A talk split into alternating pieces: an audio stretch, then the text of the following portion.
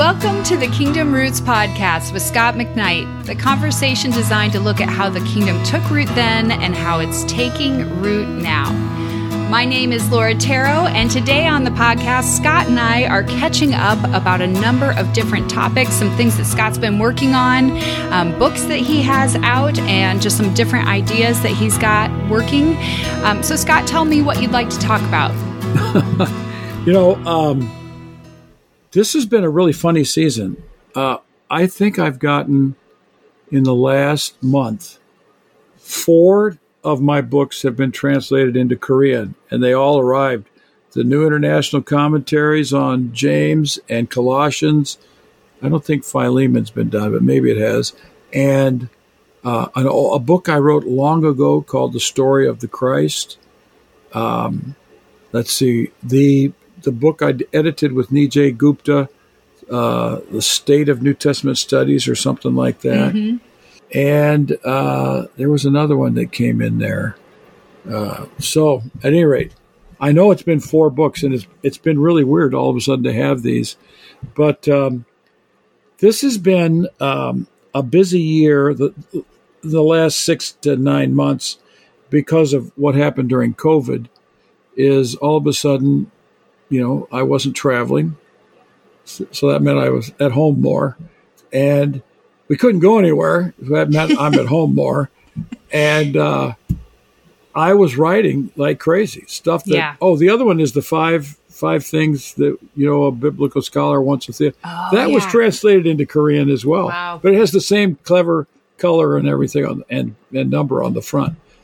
But this has been an interesting year, because all of these things that got stacked up at the publishers because of COVID are all of a sudden being released. Mm-hmm. And the revelation for the rest of us has been a wonderful opportunity to talk. And I've already done, I think, 18 podcasts just on the book. I've done 177 now on TOEF. Wow. But my daughter said, well, you're going to do more on Revelation than TOEF. I said, oh no, it doesn't have the same kind of interest or scandal connected to it that Tove does. So I think there are a lot of people that want to hear about Revelation. Yeah, what is amazing to me is, the experience I had at Northern when I told students I was going to teach on Revelation was sort of, I don't want to talk about Revelation.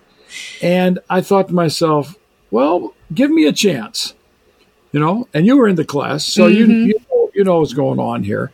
But the number of students who were actually, in a sense, I think you could actually say there's a level of spiritual abuse in the way the book of Revelation is taught. It's used as it manipulates people's amygdala to arise into fear.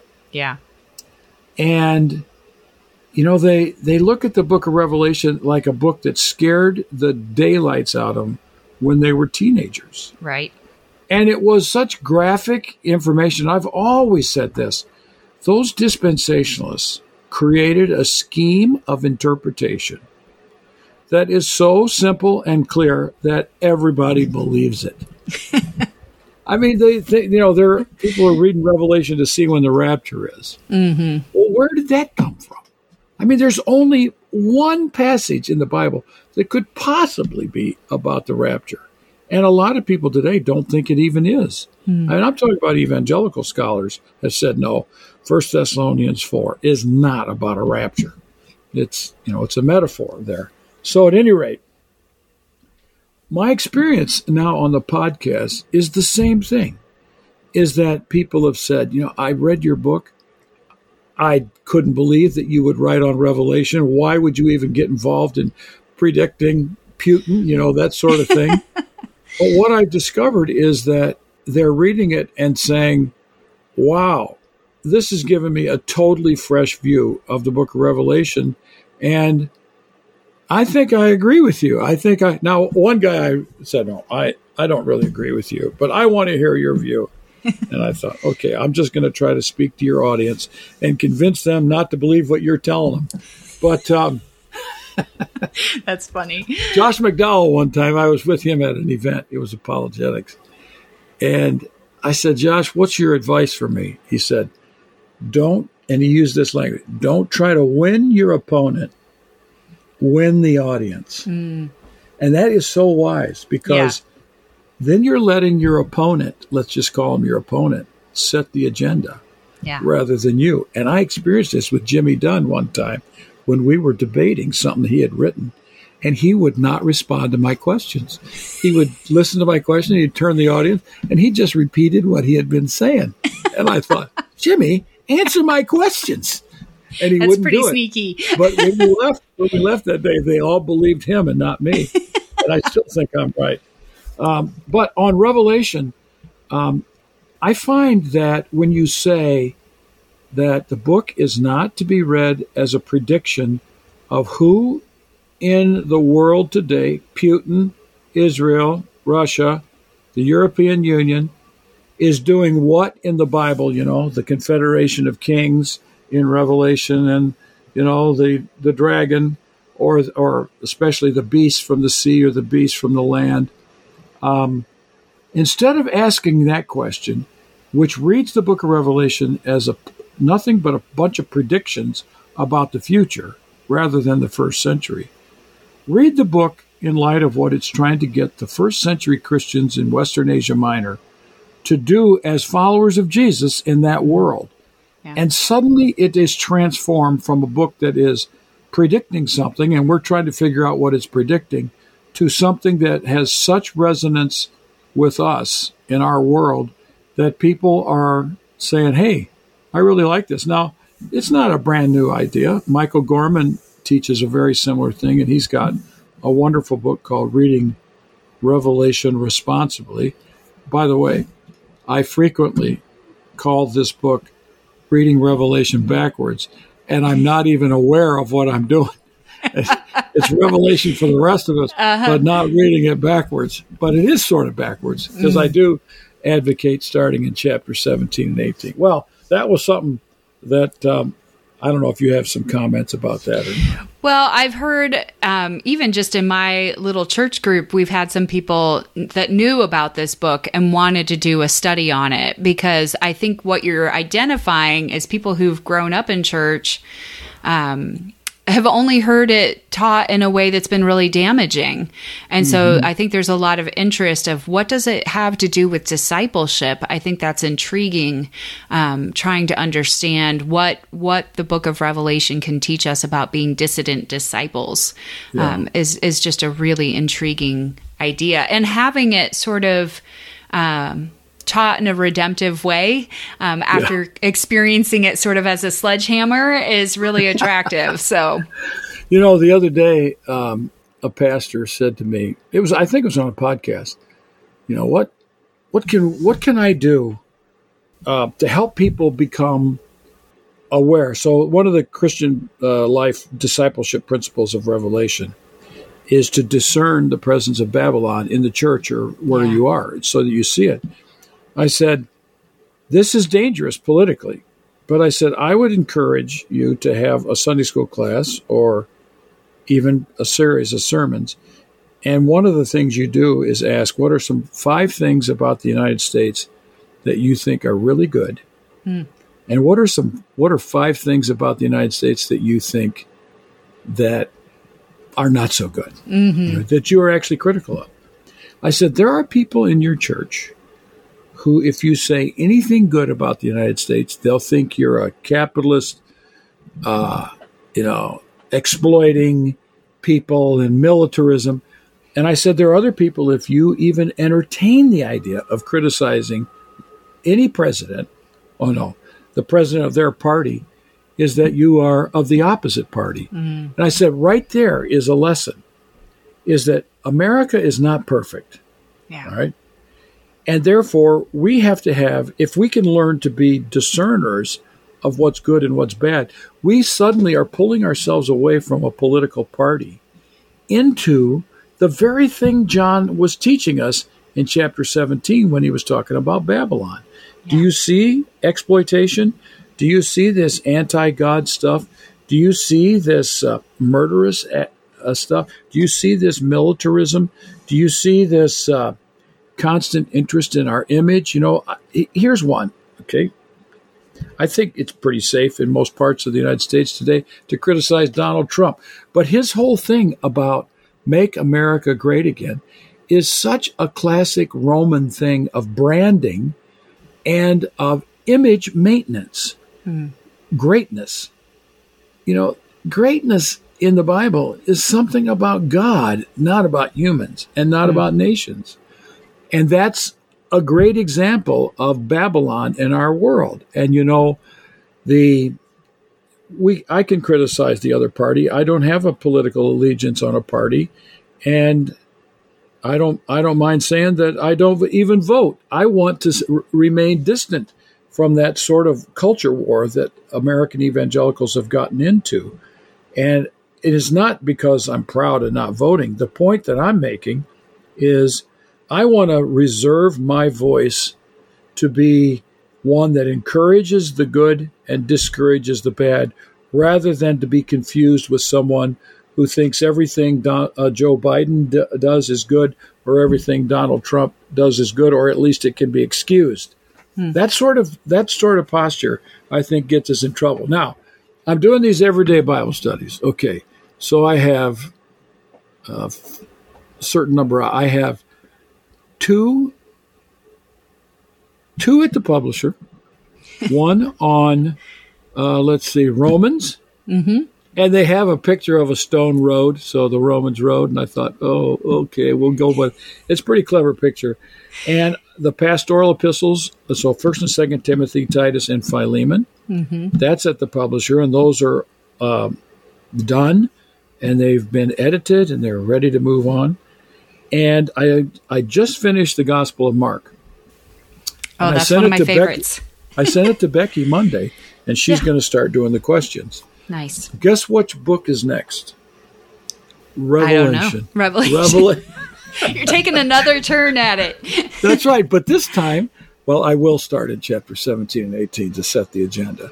But this time, I'll get to go through the whole book and sort of explain some of the stuff. The book Revelation, for the rest of us, is really almost like a hermeneutics book. It teaches people how to read it, and then I will read it in the everyday Bible study. So, but this month I'm working on some things. I'm doing a project with Tommy Phillips. You know Tommy? Yeah. On the I am sayings in the Gospel of John. Oh yeah. And the theme of deconstruction. So we're working on deconstruction in the Gospel of John, and I am sayings. And in the mornings right now, I'm taking my class on the Pharisees and turning it into a manuscript, and it's slow going right now. It's dense, and I'm trying to turn it into a manuscript right now. It's all outlines. So, but that one I can only work on. I can only work on these other projects every third month. It takes about 2 months to write one of the everyday Bible studies. Yeah. And then I have a month off where I can get to do something. Hey, and Chris and I, for our 50th anniversary, are going to go to Greece. So, oh, you are? How fun. Yes, we're going to go in September. So that's wonderful. That's catching up. That's catching up. The other thing that I've been working on is Pharisees. And I just got a book, and I just finished reading it, published by Crossway. I'm going to try to hold myself and contain myself, but I've never seen, there's no book with more stereotypes of a Pharisee than this book. Yikes. I won't even tell you the name, but the title is Evangelical Pharisees. And it uses the stereotype to criticize evangelicals, which, you know, criticizing evangelicals, we can handle that because we've earned it at times. But the stereotypes, and it's like the author seems to know the soul and mind and heart of what a Pharisee is all about. And there's some texts that the author uses that make statements like this, but there's no sensitivity to exaggeration, to hyperbole, to rhetoric, to the relationship of Jesus to Pharisees in Galilee, to the Sadducees, to the, you know, it's just sort of, if you're not, let's say this guy's very Reformed. I would guess he's Presbyterian, but maybe Anglican. It's almost like he proved that the Pharisees were not 16th century Calvinists. And that's a pretty easy proposition. And it really disappointed me because he knows that people today who are historians are saying something quite different about Pharisees, and he just kind of dismisses it like these people are trying to do something that's silly, and then he just gets into this topic. So I read that book, but I've been trying to turn that I think it's 120 page of single space notes outline form that I gave to my DMin class in January, and I'm going to teach it in June again. And I want to turn this into some kind of book, and I'm going to start with different projects, but and so that I think I can contain each one by a month. Mm-hmm. So I'll work on one theme one month, and then we'll see where I've gotten about. By December, I might have something that looks like a book, and see, at least I'll know where I'm going. Yeah, I always think it's interesting because people don't really understand your writing schedule. So I think it's helpful just to kind of get a sense, because I know, and I've told people, Scott's very disciplined. He has certain hours of the day that he checks email, and he has certain chunks of time that he dedicates to writing on certain topics throughout the day. And then reading, you spend certain times of the day reading. But you're very disciplined about your writing process, which I think people don't.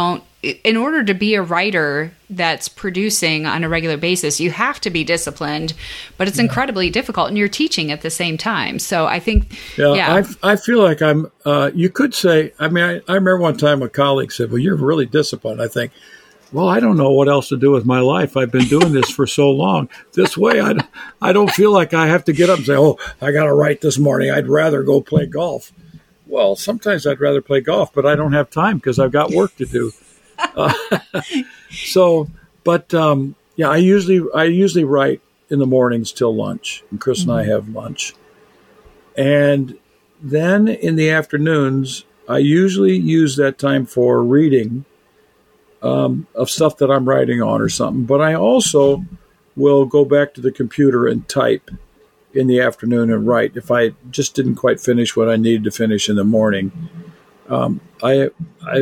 I think I probably told you in this class, but sometimes I stop saying things that I've said for so long. I finish every day of writing by writing the first sentence of the next day. That's really smart.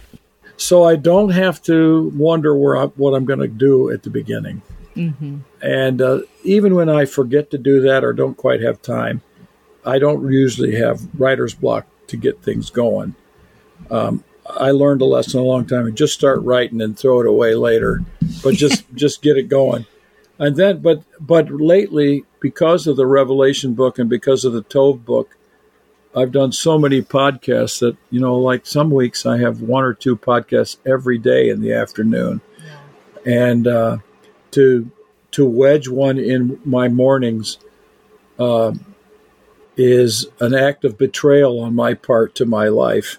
But every now and then, I mean, maybe once every 4 or 5 months, I'll do something like that in the morning. But then the Northern situation has really complicated our lives. The professors, the administrators, students, it's the staff. It just doesn't seem to stop.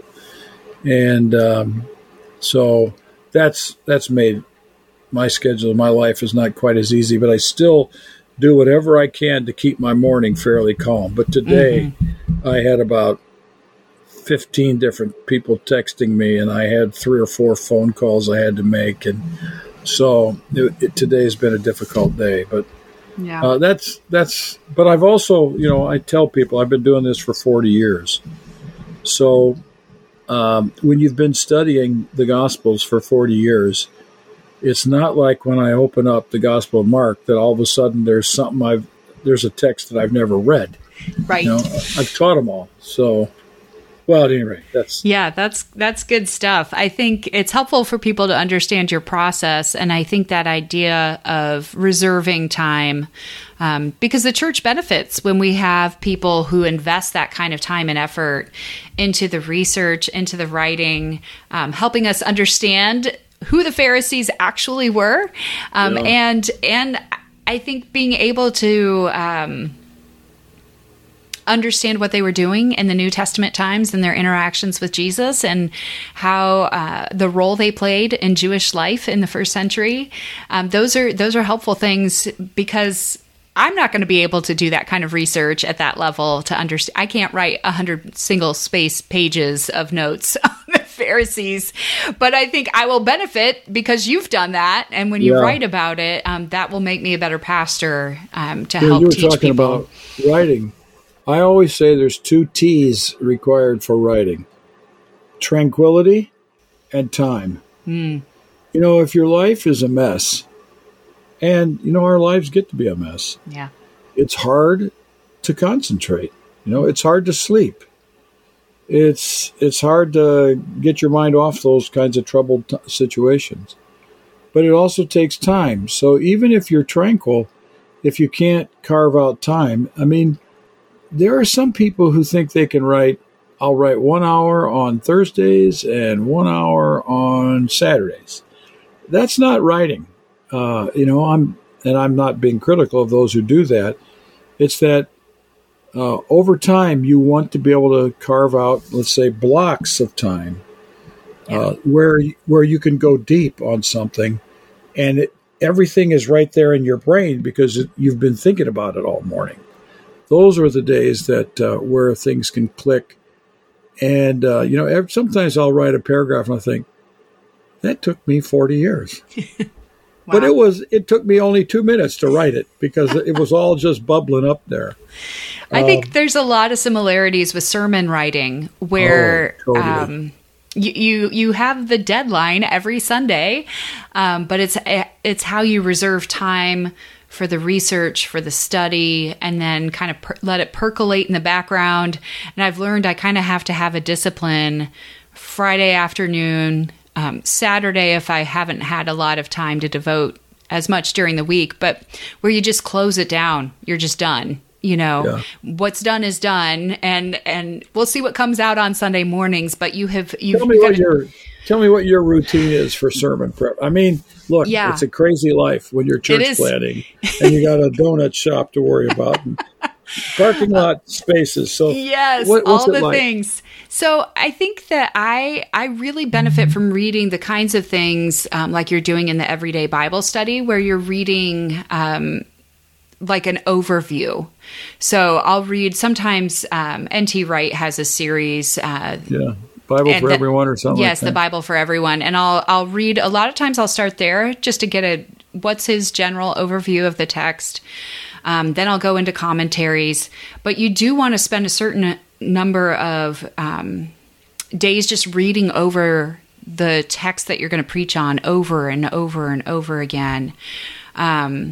So that and this is partially why I love the daily lectionary. I do the revised daily lectionary every day because you're reading supporting texts throughout the week. Yep. And I have found that's really helpful for drawing out other themes and ideas. And then you just kind of let it percolate. By Thursday, I'm usually trying to think of an illustration that's going to help focus our attention on a particular theme in the text. And I try to have it written by Thursday or Friday. So then I can just set it aside. Yeah. You know, practice it a few times. Do you begin on Monday? Yeah. Oh yeah. Okay. Now look, I had a friend, this is no kid, went to seminary with him, and he was my neighbor for a while. Steve, he's American Baptist. Steve always had a sermon done a month in advance. He worked 1 month in advance. And then he had this routine. I know. And he would start telling me about this.